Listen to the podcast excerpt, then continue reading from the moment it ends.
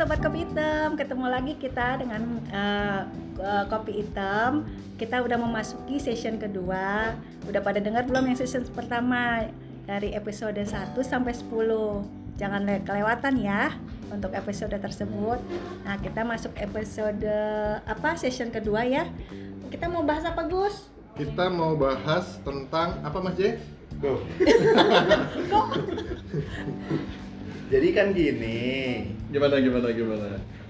Selama pandemi ini kan kita beberapa dari kita ada yang berpikir kreatif, ada yang mulai mengerjakan beberapa pekerjaan yang tadinya tidak sempat dikerjakan pada waktu kita ngantor seperti biasa.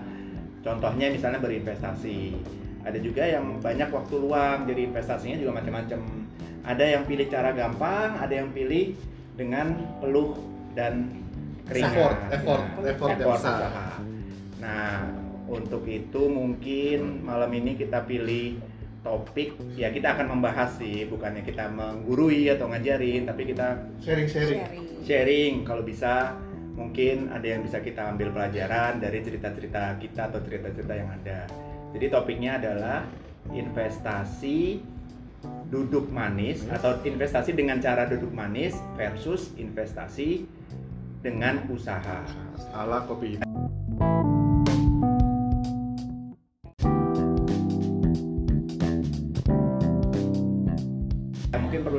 sedikit maksudnya investasi dengan cara duduk manis itu apa ya misalnya kita kalau investasi saham kita bisa lakukan secara online tanpa harus payah-payah e, keluar rumah atau apa ya datang ke suatu tempat yang jual saham seperti zaman dulu nah versus investasi dengan pakai usaha. Misalnya kita lebih milih investasi yang mengeluarkan lebih mengeluarkan keringat misalnya dalam hal ini contohnya mungkin ternak ayam atau oh. bebek. Ya, bebek. Itu lele gitu kan. Atau oh buka usaha kopi, kopi misalnya. Itu kan perlu effort lebih ya. Kita harus mungkin nyewa tempatnya, beli barangnya, beli mesin pembuat kopi beli atau bikin kandang ayam. Versus yang tadi yang pertama investasi hanya duduk manis saja, kita tinggal melihat pergerakan e, investasi kita dari cukup dari rumah. Nah, itu yang akan kita bahas pros masing-masing pros dan consnya.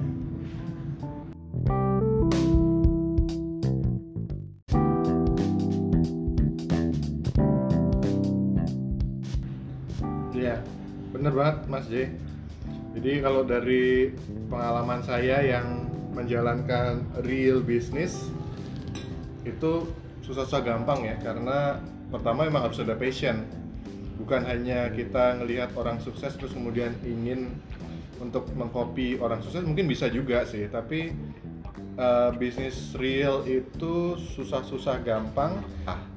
jadi usaha yang mas bagus bukannya apa um, sebenarnya saya ada banyak investasinya mem mem membuka apa bisnis real bisnis sih. Salah satunya adalah kedai kopi saya yang ada di Jogja. Namanya? Gitu. Namanya adalah IOU. IOU. Di Sturan. Jadi para pendengar kopi hitam kalau mau ngopi juga bisa di situ. Ininya. Nah, mulai start dari awal itu adalah pemilihan bahan baku, kemudian uh, apa namanya pegawai, tempatnya, bagaimana mendekor interior tempatnya, kemudian sanitasi, terus uh, yang paling penting adalah bagaimana memarketingkan dari produk tersebut hingga sampai bagaimana bisa memaintain dari customer satisfaction. Itu mikirin sendiri mas ya dari marketing, mendesain, menentukan menu apa ya? Karena iya karena ide dari saya jadi akhirnya memang sendiri hmm. ininya. Awalnya emang memang ya semua harus dipikirin ininya uh, marginnya seperti apa karena itu kan yang sering akan di apa namanya nah, di ditanyakan marginnya sih sebenarnya besar ya ininya di awal-awal pada saat kompet, kompetisi tidak sekeras Banyak.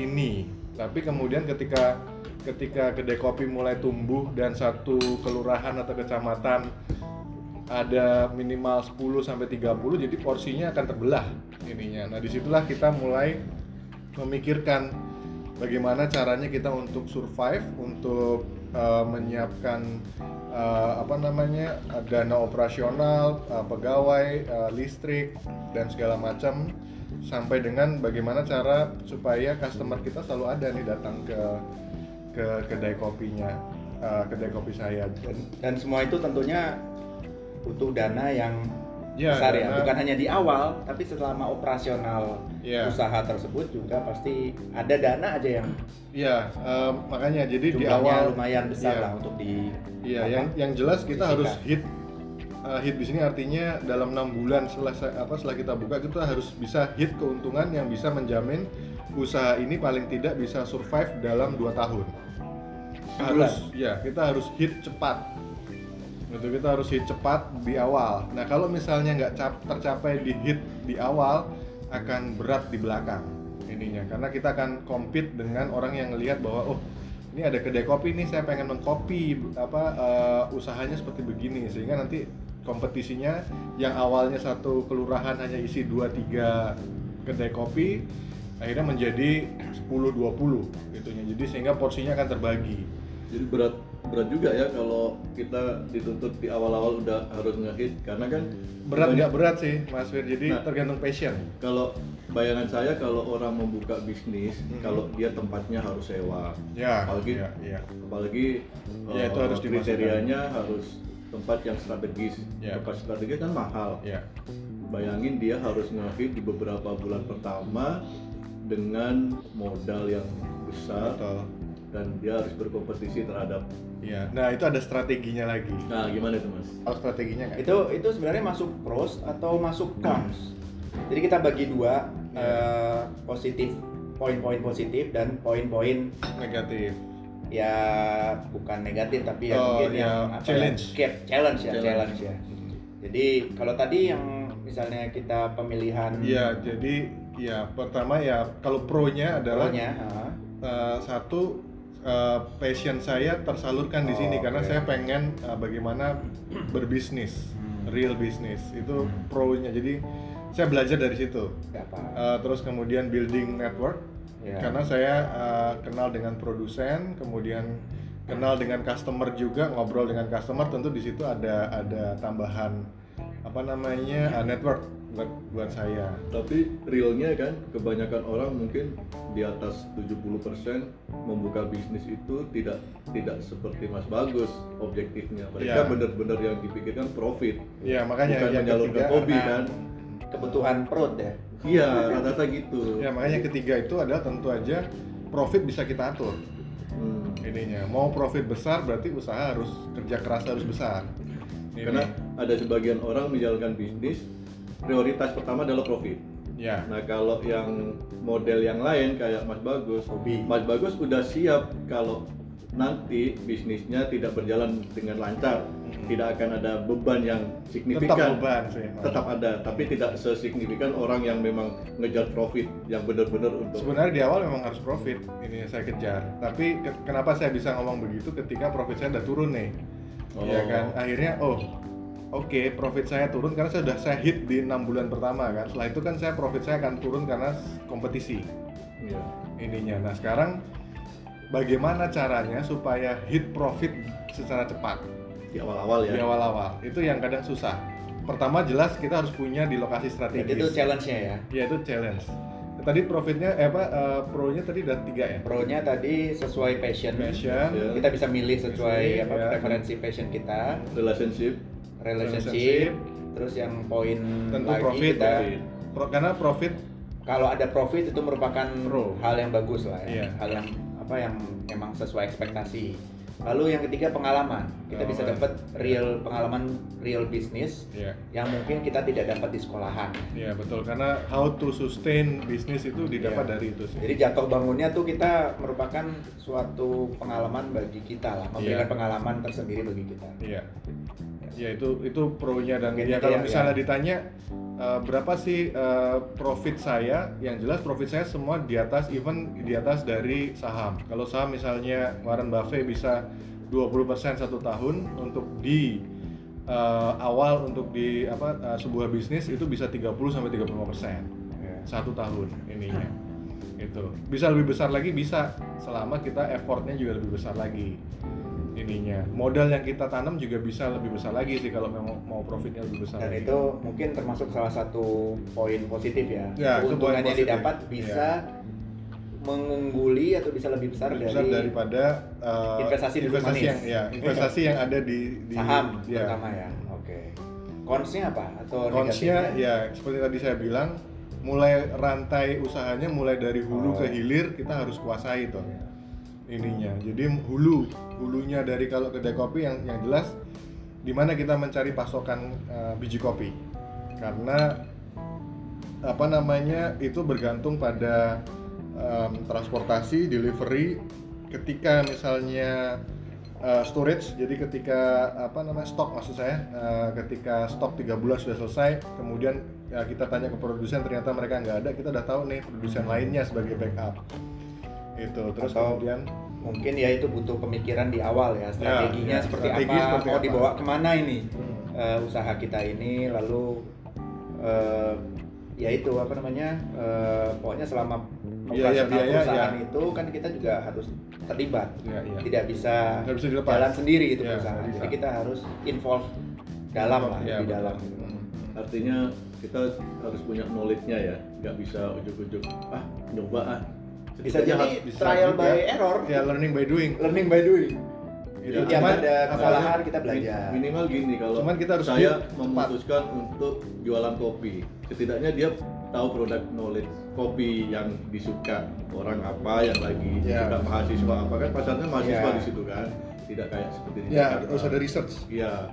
tapi ada juga yang latah ikut-ikutan mungkin Nah, karena iya. lagi booming kopi ini akhirnya yaudah ikut-ikutan buka boleh kopi boleh aja tanaman kan ya. tuh halal Boleh, kan boleh, Gitu. boleh aja Boleh, namanya boleh. juga usaha usaha bisa jadi itu yang efektif ya iya Hmm. tiru amati modifikasi Nah, Iya. Ya itu ininya sih apa namanya uh, consnya lagi itu kembali lagi uh, tidur kalau misalnya orang kantoran atau yang uh, investasi duduk manis kita bisa tidur sehari 10 jam kalau yang punya usaha mungkin kita tidur ya 4 jam lah sehari. Kalau saya sih ngelihat saya ng- mengikuti perkembangan Mas Bagus buka usaha di Jogja. Yang menarik adalah Mas Bagus tuh bisa ngerimut dari Jog- dari Jakarta Ya untuk sistem harus ada. secara da- daily kan, Iya. monitor daily, monitoring sampai-sampai harus dipasang CCTV. Ya itu harus. Ya kan? Ya. Jadi Ya, karena harus ada yang nggak pas gitu misalnya si apa eh, pekerjanya lagi di belakang ada customer datang Ya, segera kasih tahu, eh itu ada pembeli seperti itu kan Ya. artinya yang memang effortnya itu emang lumayan. Iya. Emang sampai segitunya ya? Iya. Ya, harus. Nah, Pernah berarti- berarti sebenarnya kalau kita ambil contoh kedai kopinya Mas Bagus sebagai investasi dengan menggunakan usaha yang lebih Hmm. Berarti eh, kalau kita bandingkan dengan investasi duduk manis secara modal bisa lebih besar ya investasi tan- eh, dengan usaha itu Bisa, tapi bisa juga eh, patungan kan. Jadi maksudnya beberapa orang dikumpulin itu eh, ya kalau modal sih relatif eh, bisa di inilah ya. Maksudnya kalau misalnya kita punya dana berapa nih untuk kedai kopi yang eh, skalanya seperti apa? Kalau skala kecil mungkin dia Ya. bisa sekitar 50-100 juta gitu kan. Ya. Tapi kalau skala agak besar mungkin di atas daripada itu. nah kalau saham dengan skala 100 atau berapa tadi 50 juta 50 juta mungkin sudah dapat beberapa bisa ini iya. ya lot ya Cuman ya kembali lagi itu pemilihannya juga nggak bisa duduk manis juga. Oh iya, benar. Research juga kan. Iya, tapi paling tidak usaha yang dikeluarkan jauh lebih santai daripada Iya. saham apa eh, investasi duduk manis ini bisa berupa saham, bisa berupa jualan online, Bisa. bisa berupa Dropshipper. Hah? Namanya dropshipper. dropshipper. Jadi macam-macam ini kita ambil contohnya ya yang gampang aja saham. Iya betul. Ya, Lalu secara modal lebih besar, bisa lebih besar Bisa, kemungkinan bisa kalau investasi besar. dengan usaha. Secara penghasilan juga bisa lebih besar ya. Bisa lebih besar. Iya. Hmm. Ya seperti saya bilang tadi kalau iya. kalau punya usaha margin minimal mungkin bisa 30%, Iya. tapi itu dengan catatan kita ngitungnya harus detail. Iya. Jadi selain Iya. secara modal lebih besar, bisa lebih besar, secara penghasilan atau profit juga bisa lebih besar. Eh, usaha pun pasti lebih besar ya. Iya, Jadi semuanya memang eh, lebih besar yang kita keluarkan jika kita ingin Iya, membuka. Hmm. investasi atau menjalankan investasi dengan ini ya peluh keringat dan Iya, betul, betul. pemikiran. Ya makanya eh, seperti saya bilang kuncinya dimulai dari passion sih. Jadi kita memang saya apa pengen uh, berbisnis karena emang passionnya untuk berbisnis jangan sampai Iya. setengah-setengah sih mas Iya. jadi kalau karena kalau kalau setengah-setengah ya ketika kita ketemu hambatan sedikit sudah jiper Iya. maksudnya kita oh udah ini kok susah banget sementara usaha udah jalan kan? Ya ininya. Jadi makanya harus harus passion. Jadi kalau mau bikin usaha sesuai dengan passion kita. Misalnya saya passionnya dengan kuliner ya udah oke. Atau saya sih sebenarnya senangnya karena sistem bisnisnya mas Ye. jadi saya senang lihat orang apa datang kemudian saya menjual barang orang itu puas dengan barang saya ada mungkin kalau Mas tersendiri iya kalau Mas Fir lebih senang ke musik gitu kan jadi dia bisa buka toko alat musik misalnya atau Mas J lebih senang eh, golf gitu jadi bisa jualan alat-alat golf gitu. itu kan mungkin eh, investasi yang sesuai dengan passion ya kita ambil contoh tadi Ya. kedainya kedai kopinya Mas Bagus Ya. sebelum kita membandingkan dengan investasi duduk manis ada satu lagi investasi dengan usaha ya ini lebih yang ke kita ya. yang kita ingin Alur- bandingkan alur gitu. yang kita hidup. yaitu Perdagangan investasi dari Mbak S. Oh ini S Batu. Ini, ini bukan investasi sebenarnya sih. Awalnya hobi gue bikin apa namanya em, ternak ayam itu bukan untuk mendapatkan profit. Oh, jadi ternak ayam? ternak ayam aja. Jadi da- awalnya kan eh, mamah tuh beli tiga ayam dua ayam. Dia ini ya dia pelihara. Terus bertelur. Dapatlah anak. Lama-lama tuh banyak. Oh, kelihatannya kan. asik gitu ya? Ah, nah kelihat ya kelihatannya asik itu kan. Ada ayam di belakang rumah rame gitu kan. Kok asri gitu loh jadinya. Terus kok lama-lama tuh berantakan tuh di belakang. Biasanya di- dibikin apa disuruh lah dibikin kandang Oke. kandang gitu kan kandang lumayan besar sih kandangnya gitu berapa bisa bisa puluhan ayam masuk lah di situ tapi kita bikin kandang lah garin biaya juga kan di situ Ya, Untuk lumayan bikin sih kandang untuk ya? bikin kandang Iya iya iya. Nah itu sebenarnya nggak ada nggak ada tujuan uh, untuk bisnis gitu kan. tapi beli ayam lagi nggak perlu mengeluarkan biaya ya karena dari Ini hasil nggak nggak beli ayam. Nah, jadi dari dari ayam dua Berkembang biak gitu ya? biak, Jadi ayam sebanyak itu dari dua dulu ya. Iya. jadi dari Masih ada ayam yang dua itu. udah Udah di museum, udah di museum. tadinya tadi saya sempat mengira kalau Mbak Sri ini ber, Awalnya. apa, berusaha ternak ternaknya karena bukan karena hobi karena saya nggak nggak sampai ini ya Hobi. dalam pikiran Sebenarnya hobinya itu hobinya itu kan ada dari ya orang hobi nggak Terus bisa sekarang ada Jarang loh. Iya, Hobinya ternak ayam. ayam, peternak kam dulu pernah punya kambing tuh, Hmm. kambing uh, satu kambing gitu kan. Terusnya dia gede, terusnya Jadi ayam. jadi itu bukan jadi ayam. Gitu. apalagi Mbak Itu. Sri kan domisilinya di kota metropolitan jadi jarang loh orang kota Kebetulan metro- walaupun tuh- kita metropolitannya metropolitan coret ya cuman tetap aja orang kota Iya. kecuali nah kalau yang hobi itu mungkin karena orang yang pensiunan atau orang yang untuk Sebenarnya yang, yang hobi tuh bukan gue sih keluarga ya. Jadi Oh. yang mama terus bapak, bapak tuh dia suka banget apa namanya kayak eh, ya ada kesibukan lah di rumah eh, tapi kesibukannya itu ya kayak eh, melihara apa gitu Iya. melihara ayam melihara burung melihara kambing gitu kan. Pernah tuh punya kambing juga. Dan sekarang ya ayam. Nah tapi kok ternyata tuh banyak banyak banyak nah kepikiran gitu. Dan jualin aja gitu kan jualin aja terusnya pas itu ya kita kan eh, di apa wilayah rumah saya tuh eh, bukan komplek ya jadi kan di apa tetangga-tangganya tuh masih itulah masih apa sih eh, nature gitu loh sure. nature Alami. gitu kan alami Jadi orang-orang orang-orang sekitar itu ya ada yang ada yang bisnisnya apa ke eh, apa tuh jualan ayam di pasar gitu kan Oh. ada yang jualan sayur Oh. terus pokoknya macam-macam lah gitu ya kebetulan di situ kan jadi eh, kita ya, itulah dari mulut ke mulut gitu dari tetangga sebelah gitu eh, bilang itu tuh ada yang jualan yang suka Ayam. jualan ayam di pasar nah dia nyari Oh, ayam iya, iya. oh yaudah coba Jual. eh, itu tolong dong eh, apa namanya informasi ini saya mau jual nih gitu jadi prosnya eh karena ya pronya karena sesuai passion juga passion passion dan keluarga eh, apa namanya kalau melihat ayamnya berkembang biak Uh-uh. semakin banyak itu ada kesenangan ini Kesenangan. tersendiri Ah, ya. dan akhirnya ternyata kok bisa dijadikan bisa kita Jadi, mendapatkan nah, Nah, profit poin yang gitu. lagi itu karena bisa mendapatkan Uh-uh. profit ternyata dari passion itu. Iya. Malah dicari orang ya. Karena dicari orang. Ayam kampung ya kan. Ah, ayam kampung lagi. Dan kan- modalnya relatif Kecil. kecil. Kecil, ya? Cuman beli bikin kandang kemarin itu saya cuma satu juta. Oh. Satu juta itu bikin kandang, terus saya Isi berapa? Eh, kebetulan kan saya punya punya ini punya eh, apa namanya eh, tanah ya tanah Oh. kosong di belakang gitu 100 meter ya itu cukup untuk berpuluh-puluh ayam Nah itu dia, ternyata bisa juga modalnya besar.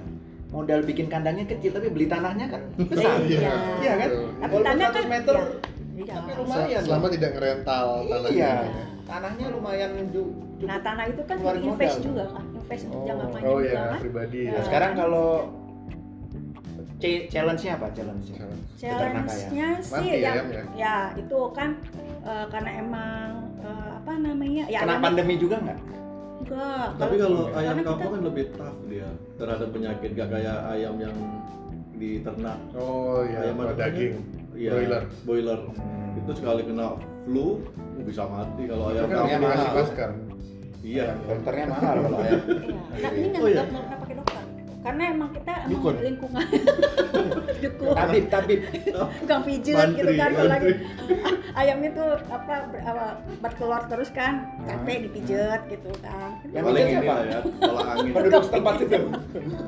Ada yang berprofesi sebagai pemijat ayam. Iya. Oh, jadi Tapi profitnya bisa berapa? Profit Di kalau atas 50% nggak mu- mungkin ya? Enggak, karena karena emang ini tidak termanage ya, kan emang karena kebetulan Iya, aja mungkin gitu. Iya. kira-kira Mungkin aja. kalau kalau kita manage gitu, kita bisa ya kayak bagus lah misalnya 30% profit gitu. Tapi ini kan nggak nggak termanage, saya juga nggak ngitung gitu kan.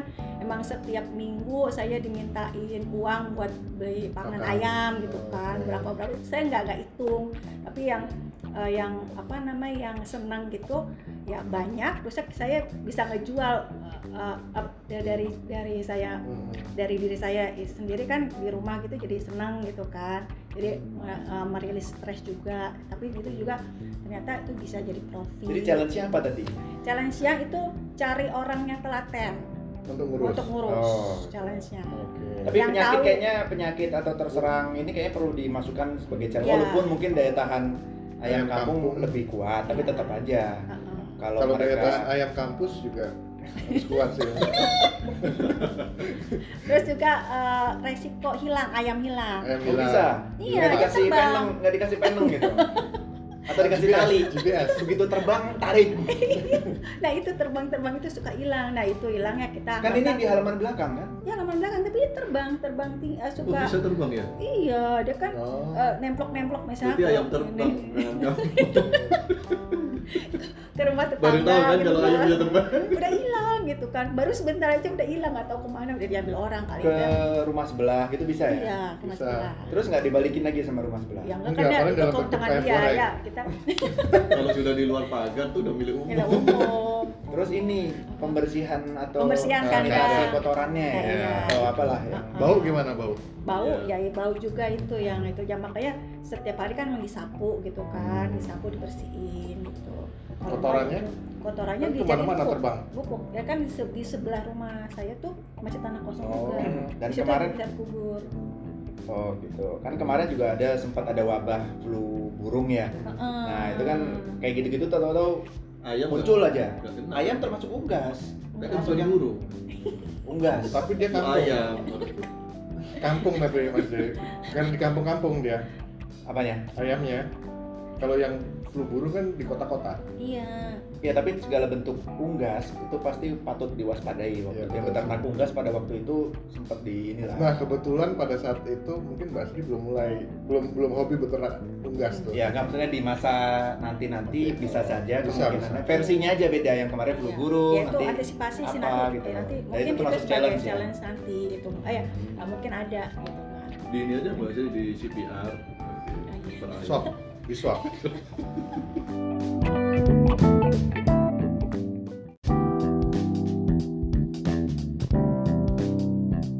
Iya, jadi mungkin saya kasih summary dulu Mas J Ah, untuk ya, yang, boleh. yang apa namanya yang investasi dengan effort itu seneng sih.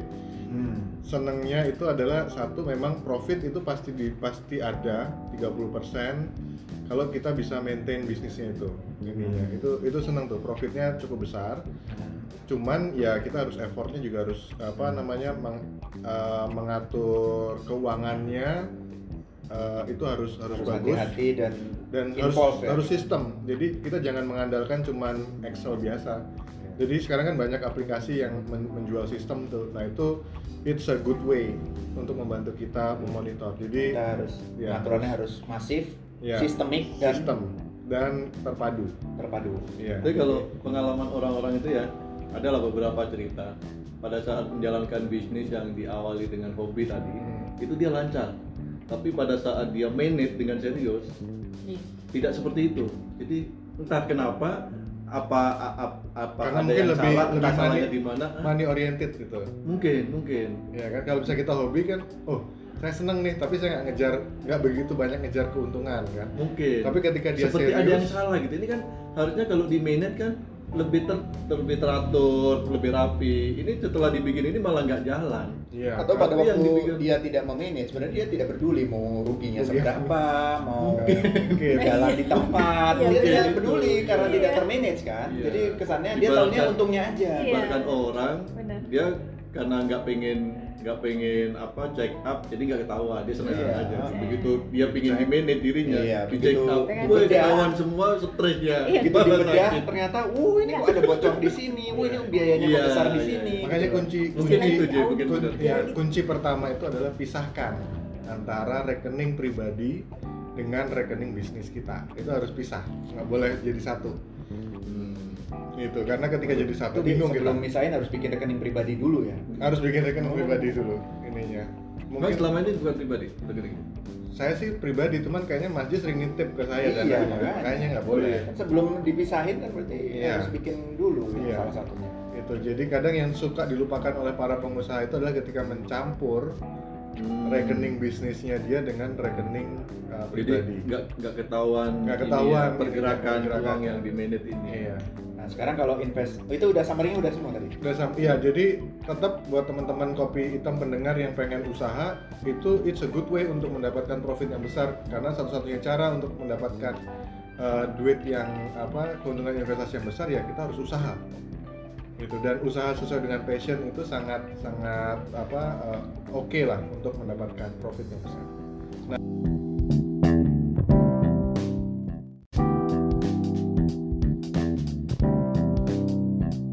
Nah, sekarang seperti Mas Jo bilang perbandingannya nih ketika dengan Perbandingannya, ya mungkin beberapa dari kita kan sudah melek investasi. mulai bermain investasi di saham ya. Saham. Mungkin ada beberapa sedikit pengalaman yang bisa di share.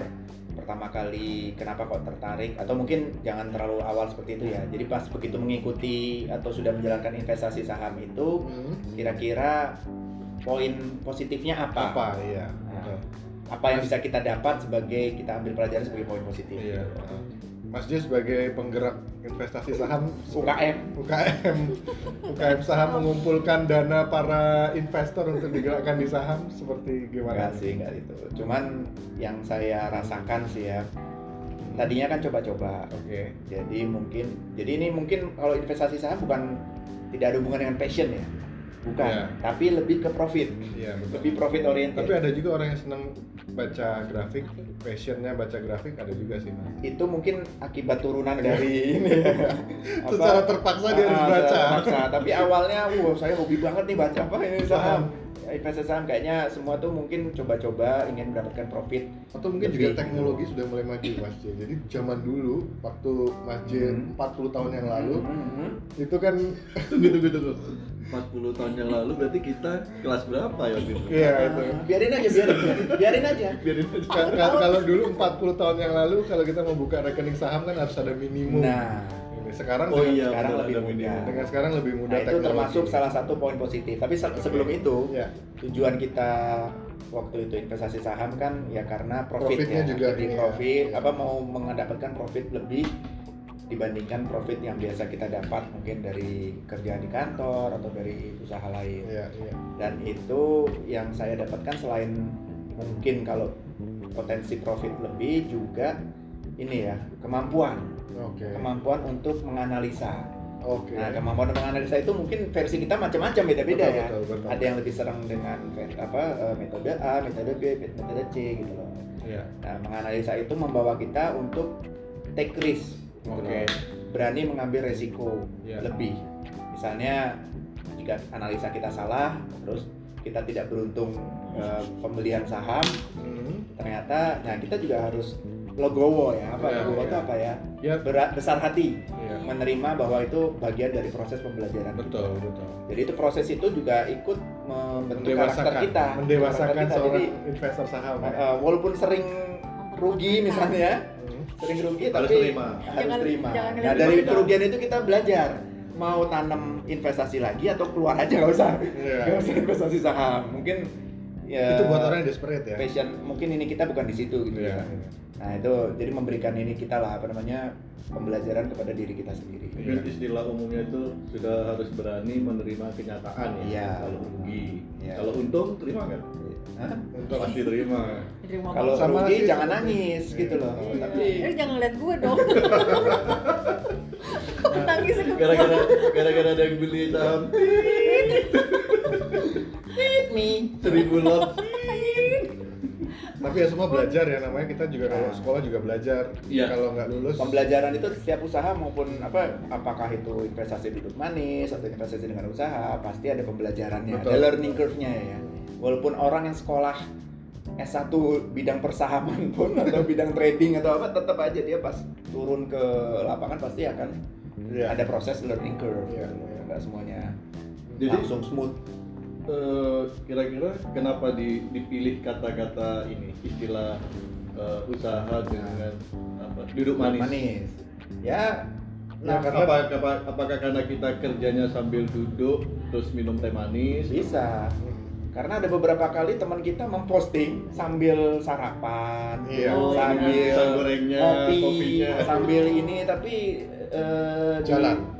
Bahkan eh, sambil di, sambil kerja ya. Pak, di ya? foto Oh iya, itu di postingannya itu juga dilihatkan pergerakan saham yang ada di screennya dia Iya. gitu loh jadi itu, itu kan menunjukkan gaya hidup Milenial. apa yang bisa kita eh apa ya apa ya deny gitu yang kita bisa ini kalau misalnya udah seperti itu kan berarti duduk manis aja sebenarnya di rumah Iya, iya. Kalau misalnya kita bisa berinvestasi mendapatkan uang lebih dengan cara seperti itu why not gitu loh Iya, betul. Tapi mungkin bagi orang yang agak awam berpikirnya duduk manis.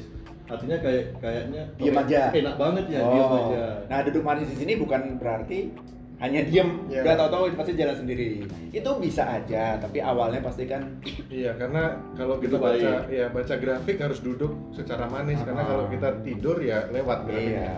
Jadi tetap harus duduk jadi manis. investasinya lebih santai lah mungkin duduk manis itu investasi dengan cara lebih santai Iya, dan bisa fokus.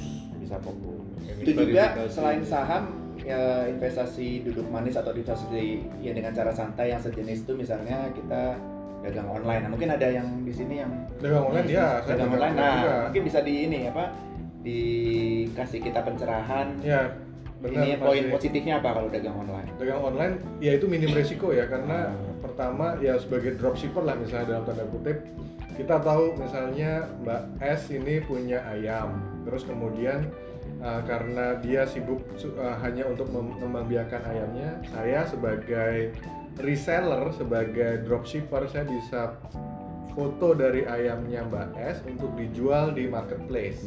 Tanpa harus punya peternakan. Tanpa harus punya peternakan di situ kan minim resiko ya karena eh, yang jelas nanti ketika barang tersebut saya taruh di marketplace kemudian ada orang yang pengen beli di marketplace itu tinggal order ke saya. Saya tinggal apa namanya ma- masukin eh, berapa jumlah barang yang diorder oleh pembeli saya di marketplace. Sekarang tinggal Mbak S yang memenuhi orderan itu. Nah kita hanya rajin-rajin aja tanya ke Mbak S eh, setiap hari stoknya ada berapa. Gitu. Jadi kita harus ya effortnya kita apa? Effort kita adalah untuk menghitung stok setiap hari dan perkiraan. Jadi kalau misalnya dalam satu minggu kira-kira orderan ada 10.000 ekor. Nah kita coba prediksi nih apa peternakannya Mbak S ini apakah mampu untuk 10.000 selama satu minggu kalau nggak mampu berarti kita harus cari ana- apa produsen tambahan Ya. bahkan ngecek stok pun bisa kita lakukan sambil duduk manis sambil duduk mana sambil makan pisang goreng dan, dan nyeruput kopi hitam ya Iya. ininya Kayaknya dropshipper tuh memang benar-benar Iya. duduk manis sih. makanya duduk ma- ya duduk manis sama Karena kayak kalau saya kan punya pengalaman juga sih yang masih berjalan. Ya berangkat dari hobi kan, hobi kan ngumpulin ini ya diecast ya. Mm-mm. Nah, kadang kita tahu karakter teman yang menyukai salah satu eh, jenis mobil gitu ya. Iya. Sama dengan Mas Bagus gitu. Hmm. Jadi ada yang lagi jual, nggak saya beli, tapi saya share ke dia. Iya. Mau nggak gitu Iya, ya. betul betul. Jadi dari harga situ saya, kamu mau beli berapa? Segini. Ya udah, ambil aja. Ya, oke. Saya udah dapat ini, sudah dapat untung dari situ. Iya, iya. Nah, cuman ya itu modelnya eh, apa namanya memberikan informasi kepada teman yang kira-kira dia suka. Iya. Itu aja sih. Jadi memang nggak nggak bisa diandalkan akan continuous. Iya.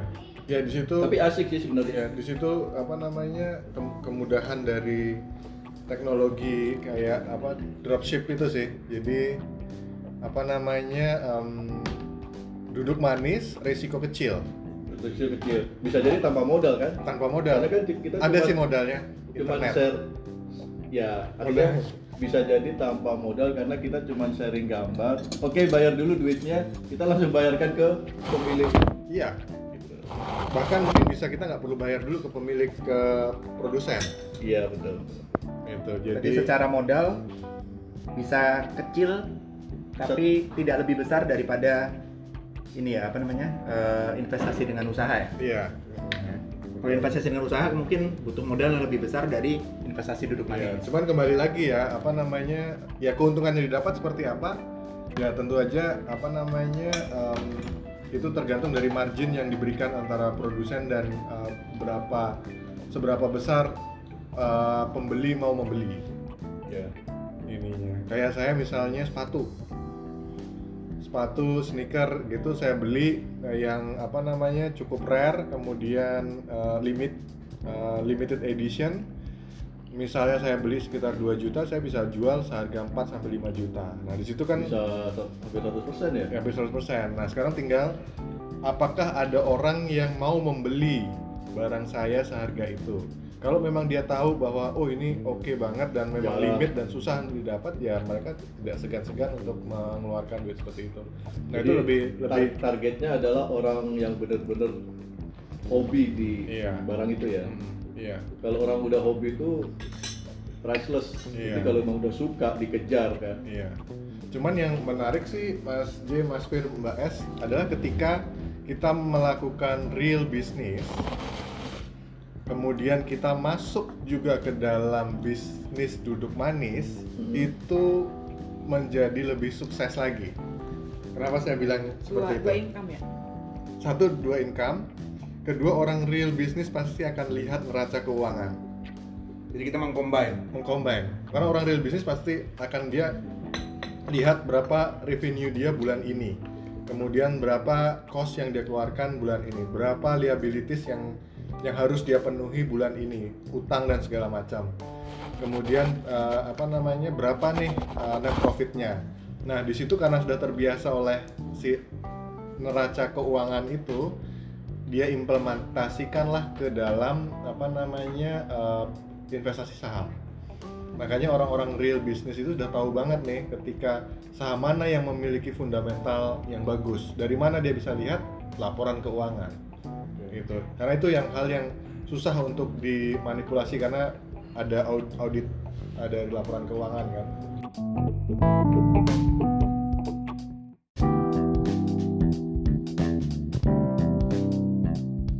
Nah, sekarang challenge-nya apa kalau investasi santai atau investasi duduk manis itu Oke. challenge-nya apa kira-kira?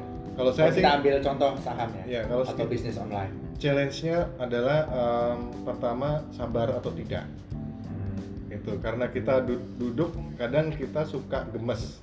Hmm. ngelihat profit. Gemes? gemes ya. Hah?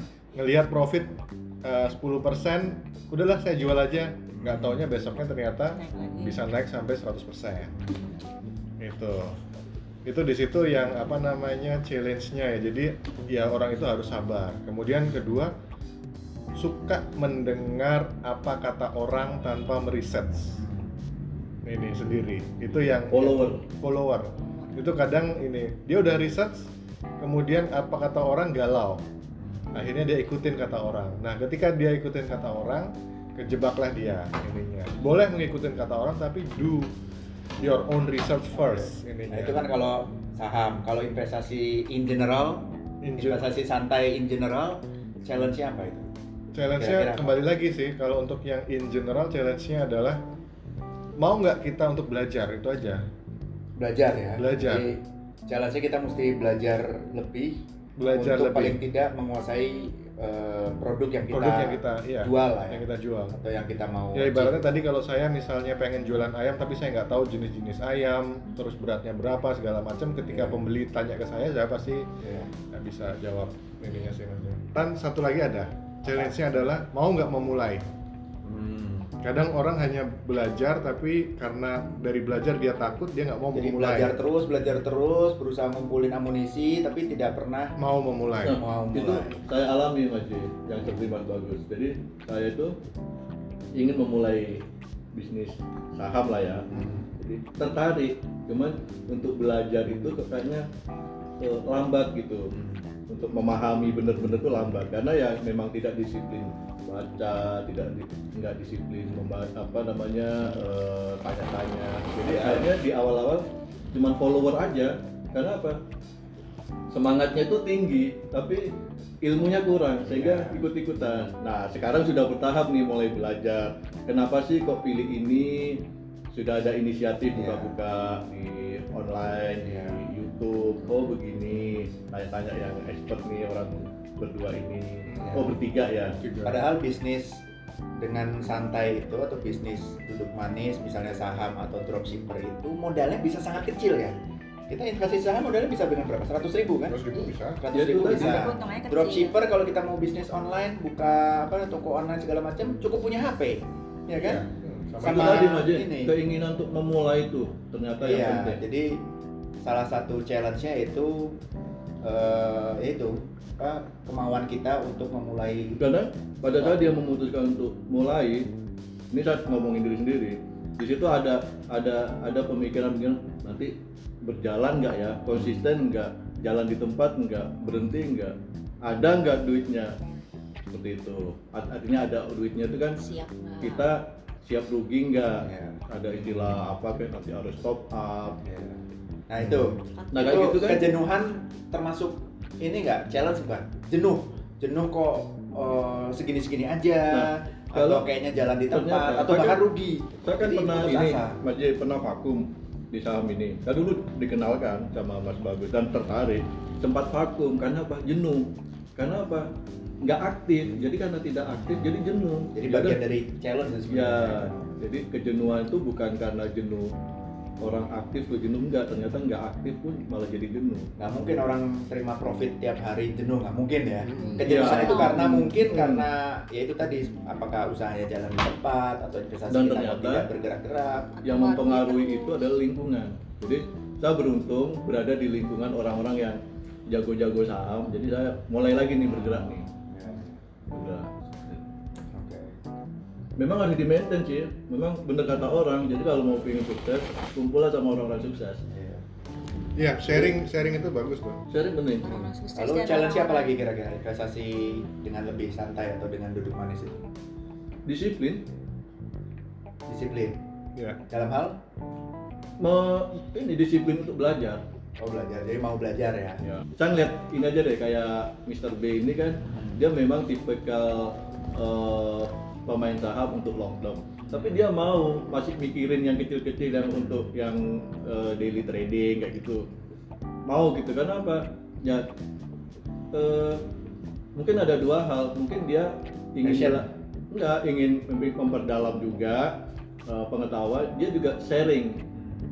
Ada loh orang sharing ke orang lain untuk untuk kepentingan orang lain maksudnya. Padahal dia nggak melakukan tapi dia ingin sharing nih seperti ini ada orang nanya direspon seperti ini jadi nah itu yang membangun suasana positif Iya. Nah, kalau tidak ada seperti itu, mungkin Bayang Sam, ya mungkin nggak akan jalan juga. Ya. Karena kayak sendirian, kita kayak seorang yang sendirian gitu, nggak ada yang mandu, nggak ada yang men-trigger, ayo ikut ini, kenapa sih nggak ini, nggak ambil ini, bagus loh nanti seperti nah. gitu. Nah itu kan berarti bagian dari networking ya. Tapi network itu bisa jadi poin positif, bisa jadi poin negatif. Iya. Poin positifnya kalau kita networkingnya bagus, kita mungkin usaha kita bisa membantu usaha kita untuk berkembang. Iya. Usaha ini ya online misalnya Iya. atau kayak tadi poin apa eh, positif networking di saham kita jadi tambah pengetahuan Iya. bisa sharing knowledge antar sesama eh, investor, Investor saham. ya. Nah, tapi poin negatifnya tanpa networking kita merasa sendirian, merasa seolah-olah kok kita ini ya apa namanya eh, berjalan dalam meraba dalam kegelapan. Iya. Jadi takut untuk melangkah karena takut untuk melangkah akhirnya kita ketinggalan seperti tidak ada yang nemenin gitu. iya. Jadi apa-apa takut salah. Jadi jadi seperti jalan di tempat jadinya. Iya. Ya kan? bahasa Inggrisnya walking in the dark mode. Oh, gitu. Yang dengan usaha pun harus ada networking. Kayak Iya. kayak misalnya yang gue yang jalan ini kan Ya. networking. Jadi bisa networking misalnya- bisa untuk yang Ya, punya usaha juga. uh, jadi kan kita oke kita mau jual sesuatu gitu kan Uh, tapi kita nggak tahu ke mana jualnya nah kita harus punya networking kayak misalnya tetangga punya teman ini gitu kan Iya, betul. terus ada juga kalau misalnya juga kita harus tahu juga kayak misalnya uh, kita mau jual sesuatu ini berapa sih pasaran harganya Ya, gitu itu harus research. tahu research gitu kan Ya. harus tahu ya dari orang ke orang juga mungkin tanya gitu Iya. kan dengan Nah karena bisnisnya mungkin tenaga mungkin researchnya dengan tukang sayur gitu ya atau ya, apa tukang sayur ya benar. ngobrol dengan ibu-ibu komplek Ya, gitu. harga telur sekarang gitu berapa kan. gitu nah kalau ternak ayam sebenarnya produk turunannya kan ada juga itu tadi telur ya telur selain daging ayamnya sendiri Kotorannya buat pupuk. pupuk nah ya jadi mungkin kalau ayam bulunya buat itu Ini- sula ya Bu- buat bulu tangkis. kepala sama cekernya buat angkringan Nah, jadi Ya, apa udah. yang kita diskusikan atau bicarakan di sini investasi duduk manis atau investasi dengan cara santai versus investasi dengan menggunakan usaha yang Effort. effort lebih dan bahas syukur-syukur mungkin sudah ada yang menjalani dua-duanya ya. Saya udah menjalani Iya. dua-duanya. Ya saya bisa cerita karena saya sudah mela- mengala- melakukan bukan mengala- melakukan proses semua proses lah gitu. Jadi saya bisa sharing gimana nikmatnya be- berbisnis dengan effort dan ba- ba- bagaimana manisnya eh, berbis berinvestasi dengan duduk manis. jadi Mr. B ini sudah melakukan semuanya dari mulai dagang ayam lalu jual saham ayamnya Iya, punya peternakan saya ngobrol dengan para apa ibu-ibu kompleks juga semua dilakukan ya termasuk punya peternakan ayamnya. termasuk punya Karena kan saya Sambil- punya saham pet- Iya. pakan ternak. sambil ngobrol disuruh kongko-kongko di kedai kopinya Mas Bagus. Oh iya. Termasuk itu- saya naruh duitnya juga di bank milik saya sendiri. Karena kan apa itu? saya punya sahamnya. Oh bank. iya. Berarti dari hulu ke hilir. Dari hulu ke hilir ke hulu lagi. Ke hulu lagi. Kalau kata orang-orang adalah keajaiban dunia nomor 8 Mas, yaitu compounding interest. Oh compounding interest. Gitu. Itu Apa dari Mas? dari Artinya apa tuh? Artinya bahwa keuntungan yang saya dapat saya taruh lagi ke apa namanya um, modal saya untuk mendapatkan keuntungan yang lebih lanjut. itu dari Warren Buffett atau Iya. orang bijak lainnya? Jadi orang bijak lain yang ngomong. turun temurun dari gurunya Warren Buffett yang bernama Benjamin Graham. Oh, presiden Amerika ya? Bukan. Mungkin ya, tapi dia kayaknya nggak lolos. Oh. Tapi Bagus koreksi kalau salah ya. Pernah baca itu ternyata si eh, Warren Buffett. si Warren Buffett Buffett. itu itu nggak menganjurkan kita untuk trading untuk short trading gitu ya. Dia malah nggak. lebih Dia pernah dia short trading dan rugi. Oh. Bukan rugi ya, dia untungnya kecil. Jadi dia bilang seperti ibaratnya dapat motor jual mobil. dapat motor. Oh, kan habis jual mobil dia dapat motor. Iya, Yang betul ada jual Rugi motor dapat mobil. harusnya jual motor dapat mobil. rugi dong Enggak, dia tetap aja untung, cuman ya dia harus jual apa. Jadi let's say misalnya dia ngejual perusahaan yang memiliki keuntungan setiap tahunnya 30% misalnya. Dia lepas tuh perusahaan itu. Eh nggak taunya tahun berikutnya dapat keuntungan 30% lagi, 30% lagi, 30% lagi. Itu. Jadi dia hanya mengejar margin kecil untuk melepas margin besar di kemudian hari. Salah satu investasi yang dia ini kan banyak ya, maksudnya yang eh, bukan rugi sih dia menyesal Iya. akhirnya kemudian waktu dia membeli Coca-Cola dia pegang forever jadi dia bilang I uh, buy on uh, weakness and hold forever Jadi dia beli dengan harga murah pada saat itu. Terus Sri saham itu bisa di hold forever Sri. Iya. Iya. Ya kalau kita lihat di pasar saham kita ya ada perusahaan-perusahaan yang bisa uh, go everlasting ininya. Jadi kesimpulannya seperti tadi.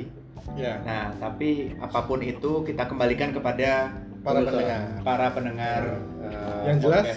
Kita sepakat bahwa untuk mulai bisnis atau investasi apa harus punya tekad untuk memulai. Ya. Dan sebisa mungkin malah harus ya menambah knowledge kita sendiri Ya, ya. pada waktu sebelum dan pada waktu kita menjalankan bisnis tersebut. Mau duduk manis kah? Mau investasi dengan cara mengeluarkan usaha atau effort? Semua itu harus dibarengi dengan eh, pengetahuan yang cukup loh. Dan doa orang tua. Doa ibu. Jangan lupa berdoa ya. Iya, Hati-hati di jalan. nanti di jalan. Oke. Udah ya? Mhm. Oke, udah cukup kali ya pembicaraan kita. Mudah-mudahan bisa diambil hikmahnya dan pembelajarannya. Eh, sampai uh, berjumpa lagi di episode berikutnya ciao kopi hitam seruputnya ya. Sorry. Sorry. bye, bye.